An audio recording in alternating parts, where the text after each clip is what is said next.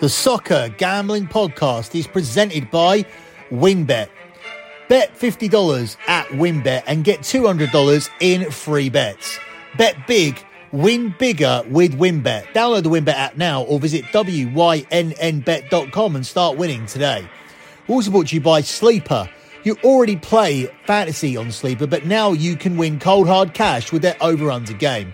Just head over to sleeper.com slash SGP on your phone to join the SGPN group and Sleeper will automatically match your deposit up to $100. That's sleeper.com slash SGP. And make sure to check out our relaunched merch store where you can get all your favorite SGPN gear. Just head over to store.sportsgamblingpodcast.com.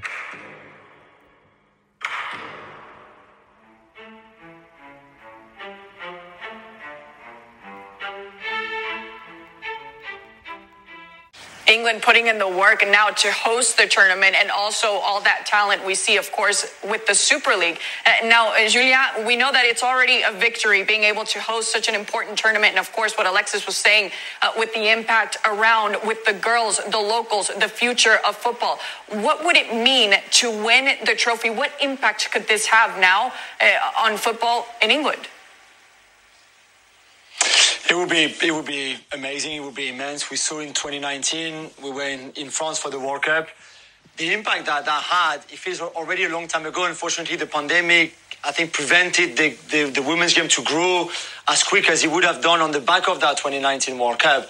And now this is this is England's chance, like France had in 2019, to to have that kind of impact. Of course, the, the further they go, especially if they win it, and especially if they win it before the boys, by the way, would be even even more special. But even if they don't win it, it's to have this tournament, to have full capacity stadiums, and some are big like Old Trafford, some will be smaller.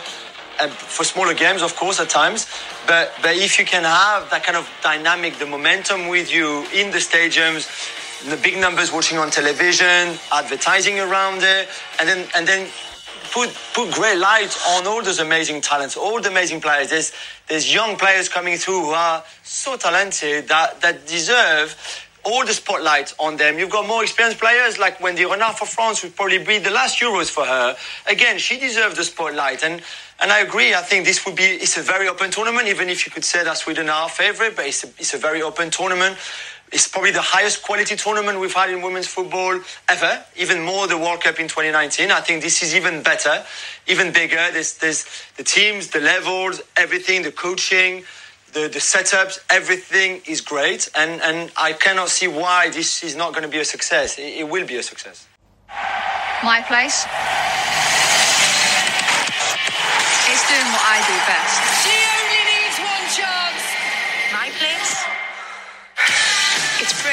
Breaking new ground. A spooky stadium.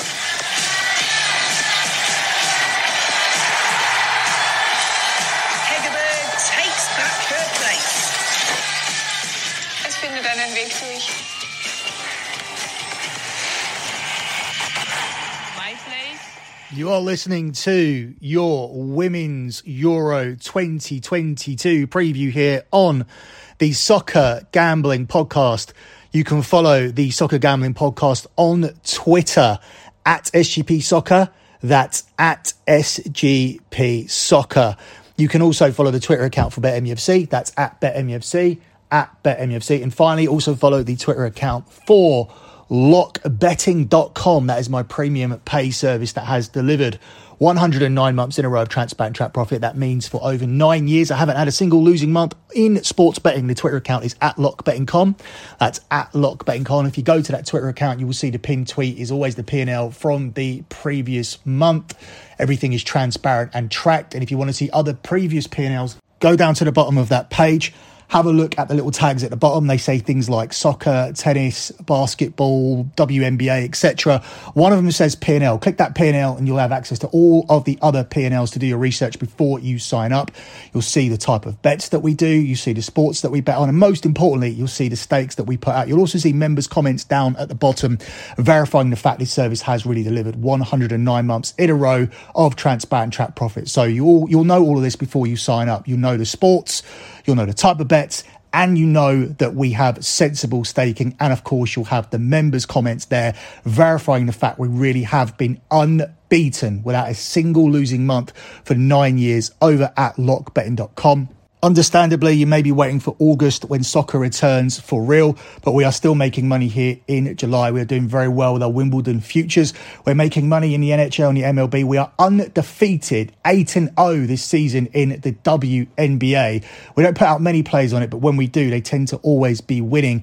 And of course, we're putting out picks for transfers. We have preseason friendlies coming up and we will be giving out our soccer futures at the end of July. So our soccer futures, which hit at 81%, are coming out at the end of July. Plus, we are covering the Women's Euro 2020 competition that we are here to talk about now.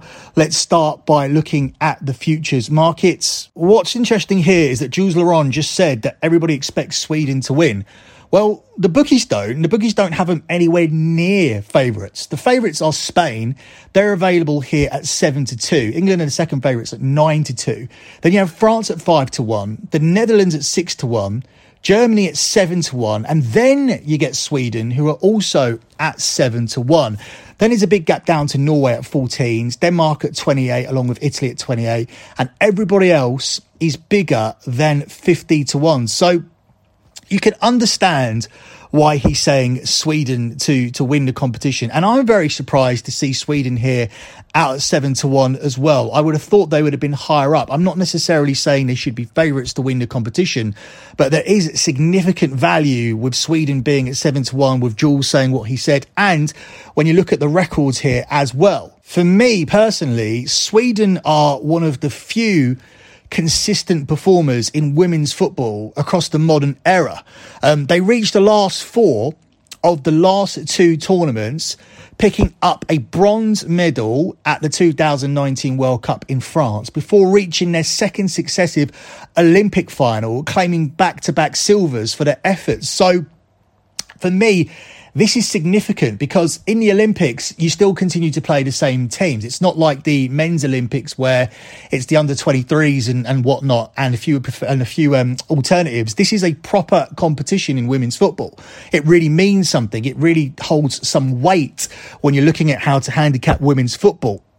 The team to beat in Japan last summer was Sweden. They've only gotten better since their penalty shootout loss to Canada.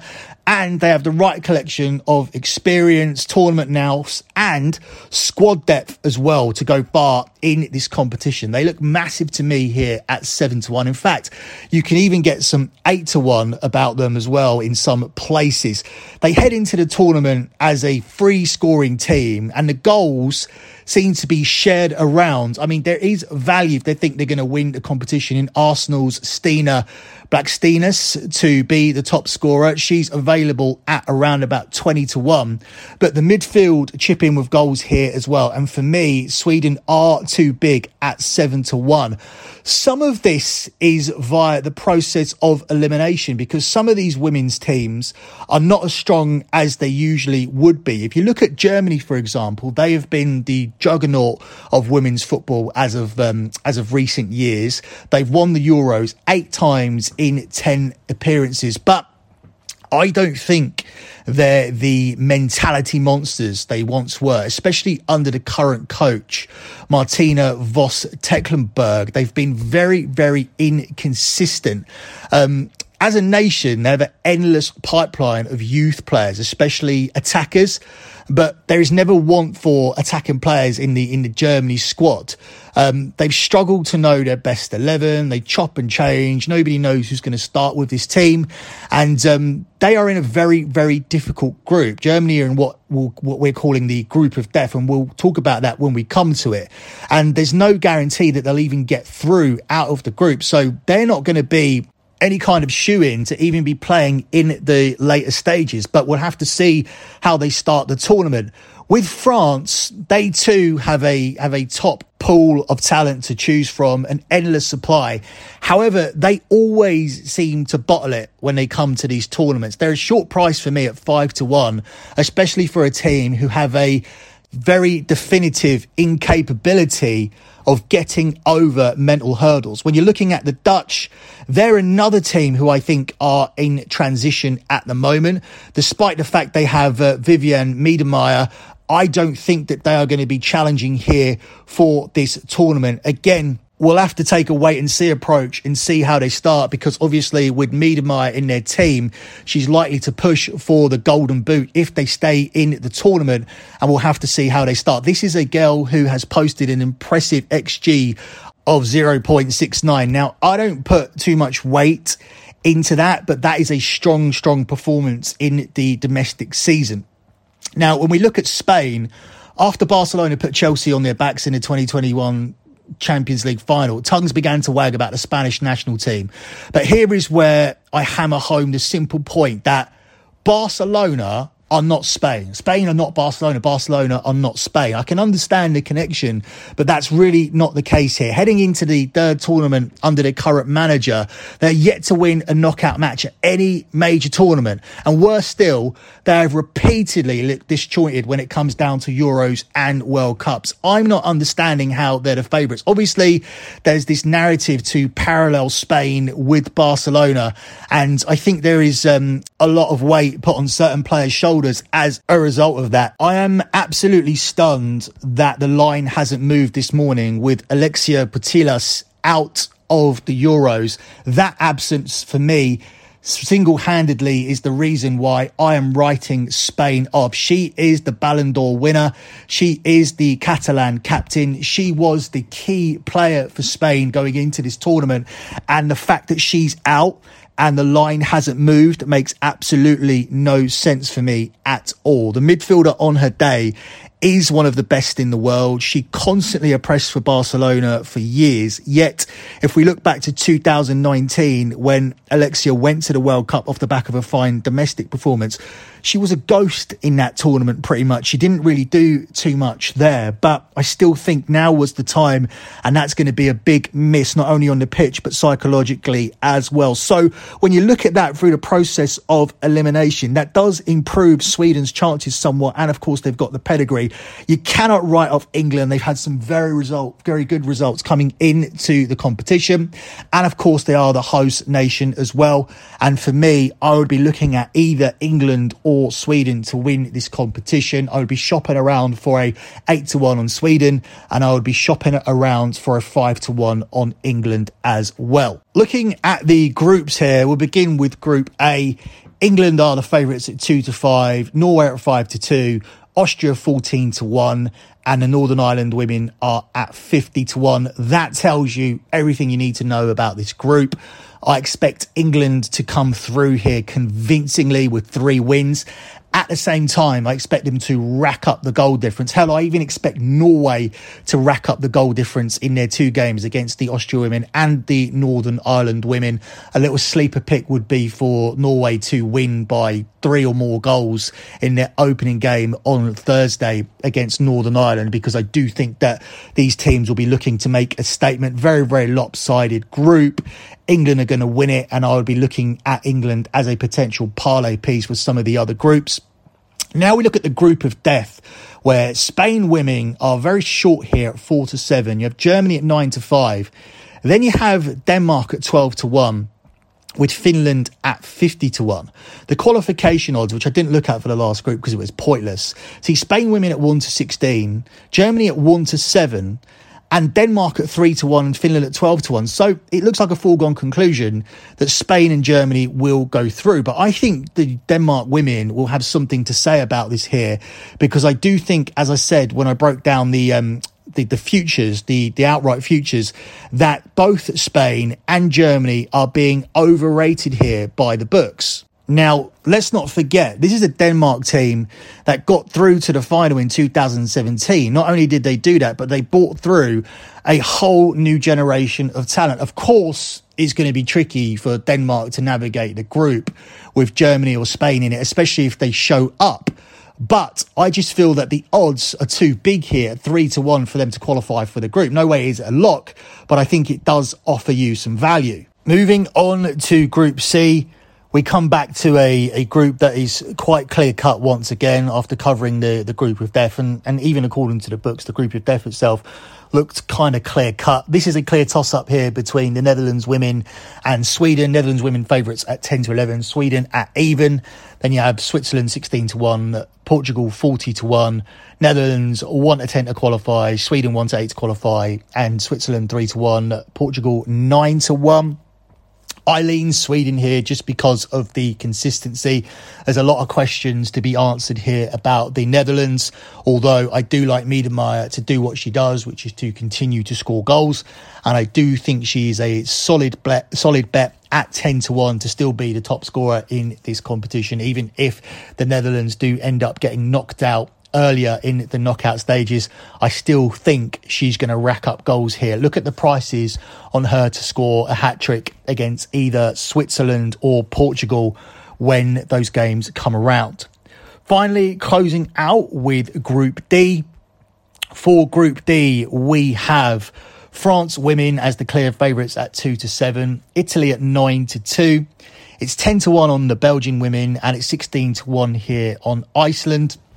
The qualification odds see France at 1 to 25, Italy at 4 to 6, Belgian women at 9 to 4, and Iceland women at 11 to 4. This is a closer group, but for me, I don't think the Italian women should be as big as 4 to 6 to qualify from this group. I think they should be a more significant favourite here. They were a team who were able to slip under the radar, a nation who are wholly forgotten about when they made their World Cup return in 2019 after a two year absence. They benefited from flying under the radar and were able to go out and have fun in France when reaching the quarterfinals. So, for me, have a lot more pedigree about them than the other two sides. And even though it's a, a odds on price, we have to lay juice four to six minus 150. I do think there's qualification odds. I do think the qualification odds for Italy do offer some value here for that market. France, for all their inconsistency, I think they are the correct favourites here. Is it a little short? Yep, of course it is. Two to seven is very short but I do think they will win the group. You may be looking to add that with England if you're looking to parlay the group winners here for these four groups. The final thing we'll look at here is the Golden Boot. I've already touched on it. I really do like the look of Vivianne Miedemeijer here. Ellen White of England opens up as the six to one favourite.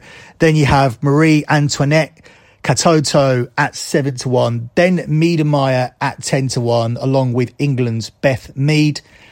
Esther Gonzalez is available at 10 to 1, Lea Schüller of Germany at 12 to 1, Ada Hegerberg at 16 to 1 from Norway, Alexandra Popp of Germany at 18 to 1, and everybody else is bigger than 20 to 1. Miedemeijer for me is the best player in this tournament. She scores goals for fun even if Holland don't end up winning their group and they do end up getting knocked out in the quarterfinal stage. I just can't look past Miedemeijer here. She is posting an expected goals total, as I mentioned earlier, of 0.69 during the domestic season. And I have no doubt that she will carry that form into this competition here for her country. She has comfortable group games as well to score goals in. Other than that game against Sweden, it isn't too tough against the, the it isn't too tough for the Dutch. And that's not to say that she can't find a net against Sweden either. Miedemeijer has scored against everybody.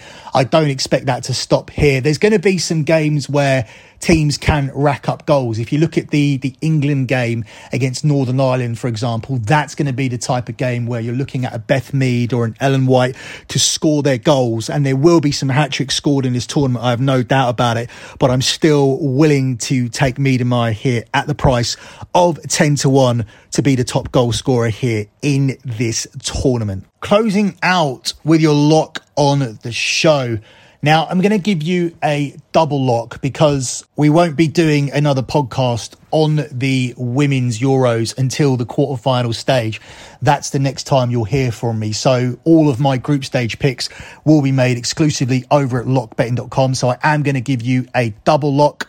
My first lock is going to be on Italy to qualify. Italy are a danger to win Group D as they are in good form, but I think their squad looks a lot thinner than France, and I do think France will end up winning Group D. But I've no doubt that Italy will qualify, and I love Italy to qualify here four to six minus one fifty. On the subject of France, they fit into my second lock, which is going to be a group parlay. The first leg is France. They are available at the best price of one to three, and you can parlay them with England, who are available at two to five. So shop around to make sure that you get those prices. If you parlay these two selections together at two to five and one to three, your parlay will end up paying out £187 for a £100 stake. So an £87 profit there, close to taking um, 10 to 11 minus 110 odds like we do in the, in the NFL. So not too bad there. They are going to be my two locks here for the show. So once again, Italy to qualify from Group D at 4 to 6 minus 150.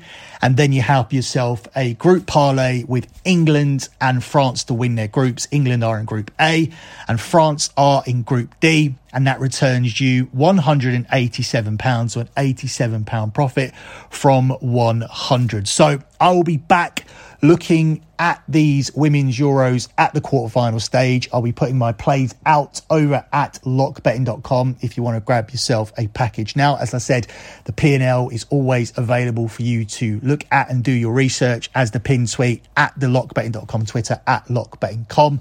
As for podcasts here on the show, other than that quarterfinal show, I'll be dropping another episode of Bet MUFC next week. I dropped one yesterday, but obviously the Ronaldo situation is up in the air, as is the situation with Frenkie de Jong.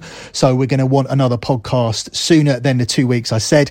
And the World Cup show will finally be dropping in the next 48 hours. That has to be the most delayed show in the history of the Soccer Gambling podcast, but that will finally be dropping in the next 48 hours. We just had to get BetMUFC out of the way. And of course, there was a request to do this show as well. So now we've done it. We can get on with that show as soon as possible. That's it from Good luck with all your bets as always. And thanks for listening.